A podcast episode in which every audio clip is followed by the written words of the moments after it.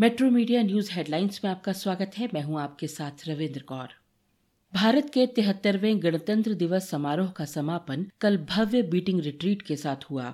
Beating retreat समारोह में पहली बार गूंजी ए मेरे वतन के लोगों की धुन ने सभी को भावुक कर दिया।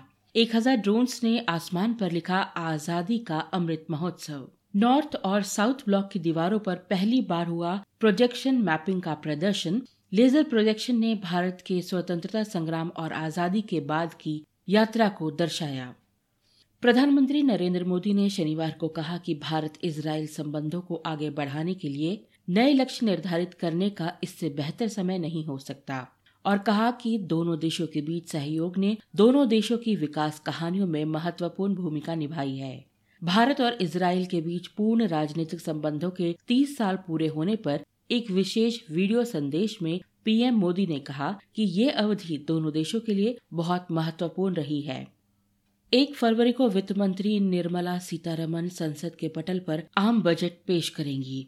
बजट को लेकर आम आदमी से लेकर नौकरी पेशा, कारोबारी से लेकर समाज के हर वर्ग को कुछ न कुछ उम्मीद है। चर्चा है इस बार बजट में गरीबों को राहत के लिए जारी खाद्य सब्सिडी और उर्वरक सब्सिडी की लिमिट को बढ़ाया जा सकता है। भारत ने बांग्लादेश को पाँच विकेट से हराकर अंडर 19 वर्ल्ड कप सेमीफाइनल में जगह बना ली है। भारतीय टीम दसवीं बार इस टूर्नामेंट के अंतिम चार में पहुँची है। अब 2 फरवरी को सेमीफाइनल में भारत का सामना ऑस्ट्रेलिया से होगा। अनंतनाग ज़िले में हसापोरा इलाके में तैनात पुलिस के एक हेड कांस्टेबल पर शनिवार को आतंकियों ने हमला कर दिया। इस हमले में हेड कांस्टेबल शहीद हो गया। हमले के तुरंत बाद आतंकी मौके से फरार हो गए। सुरक्षा बलों ने पूरे इलाके की घेराबंदी करके तलाशी अभियान चलाया है। देश में कोरोना संक्रमण के मामलों में थोड़ी कमी आई है। शनिवार सुबह तक पिछले 24 घंटों में कोरोना के दो लाख पैंतीस हज़ार पाँच सौ बत्तीस नए मरीज़ मिले।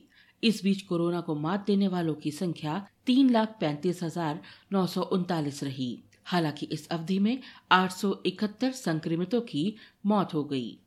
कांग्रेस के पूर्व अध्यक्ष राहुल गांधी ने पेगासस स्पाईवेयर से संबंधित अमरीकी अखबार की खबर का हवाला देकर आरोप लगाया कि नरेंद्र मोदी सरकार ने देशद्रोह किया है। अमरीकी समाचार पत्र की खबर के अनुसार 2017 में भारत और इसराइल के बीच हुए लगभग दो अरब डॉलर के अत्याधुनिक हथियारों और खुफिया उपकरणों के सौदे में पेगासस स्पाईवेयर तथा एक मिसाइल प्रणाली की खरीद मुख्य रूप से शामिल थी। खबर को लेकर राहुल गांधी ने ट्वीट किया, मोदी सरकार ने हमारे लोकतंत्र की प्राथमिक संस्थाओं, राजनेताओं व जनता की जासूसी करने के लिए पेगासस खरीदा था। फ़ोन टैप करके सत्ता पक्ष विपक्ष, सेना, न्यायपालिका सबको निशाना बनाया है। ये देशद्रोह है। दिल्ली में पिछले 28 दिनों में भीषण ठंड से कम से कम एक सौ बहत्तर बेघर लोगों की मौत हो गई है। एक गैर सरकारी संगठन सेंटर फॉर हॉलिस्टिक डेवलपमेंट द्वारा संकलित एक रिपोर्ट में इसकी जानकारी दी गई है। सीएचडी ने दिल्ली के मुख्यमंत्री अरविंद केजरीवाल जो दिल्ली शहरी आश्रय सुधार बोर्ड के अध्यक्ष भी हैं, उन्हें एक पत्र लिखा है जिसमें अनुरोध किया गया है कि सर्दियों के दौरान बेघर लोगों के लिए उचित व्यवस्था की जानी चाहिए।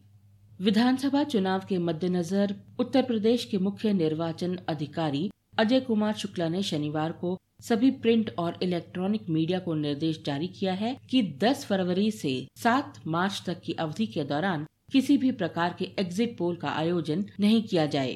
प्रिंट या इलेक्ट्रॉनिक मीडिया द्वारा इसके परिणाम के प्रकाशन या प्रचार अथवा किसी भी अन्य तरीके से उनका प्रचार प्रसार करना प्रतिबंधित रहेगा।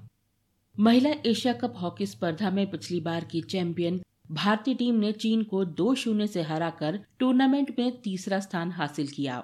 भारतीय खिलाड़ियों ने कोरिया से सेमीफाइनल में मिली निराशा को पीछे छोड़ते हुए पहले दो क्वार्टर्स में नियंत्रण बनाए रखा और इसी दौरान दो गोल कर दिए, जिससे मध्यांतर तक उसने चीन पर दो शून्य तक बढ़त बना ली थी। दूसरे हाफ़ में कोई टीम गोल नहीं कर पाई। अखिल भारतीय शतरंज महासंघ ने ग्रैंड मास्टर विश्वनाथन आनंद को 10 सितंबर से चीन के हांगझोउ में शुरू होने वाले एशियाई खेल 2022 के लिए भारतीय शतरंज टीम का मेंटर नियुक्त किया है। एक आधिकारिक विज्ञप्ति में एआईसीएफ ने कहा, महान ग्रैंड मास्टर विश्वनाथन आनंद ने शतरंज के खेल में देश के लिए एक अलग भूमिका निभाई है। बीते सप्ताह भर घरेलू शेयर बाज़ार के सभी क्षेत्रों में बिकवाली का दबाव रहा।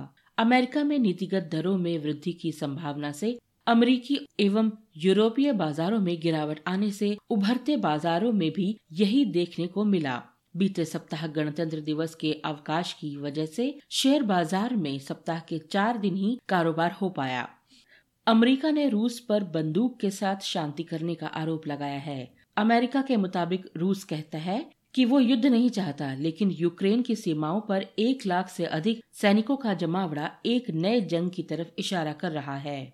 मॉस्को में अमरीकी राजदूत जॉन सुलिवन ने हज़ारों रूसी सैनिकों की तैनाती को असाधारण बताया और कहा कि इसे एक सामान्य सैन्य अभ्यास नहीं माना जा सकता।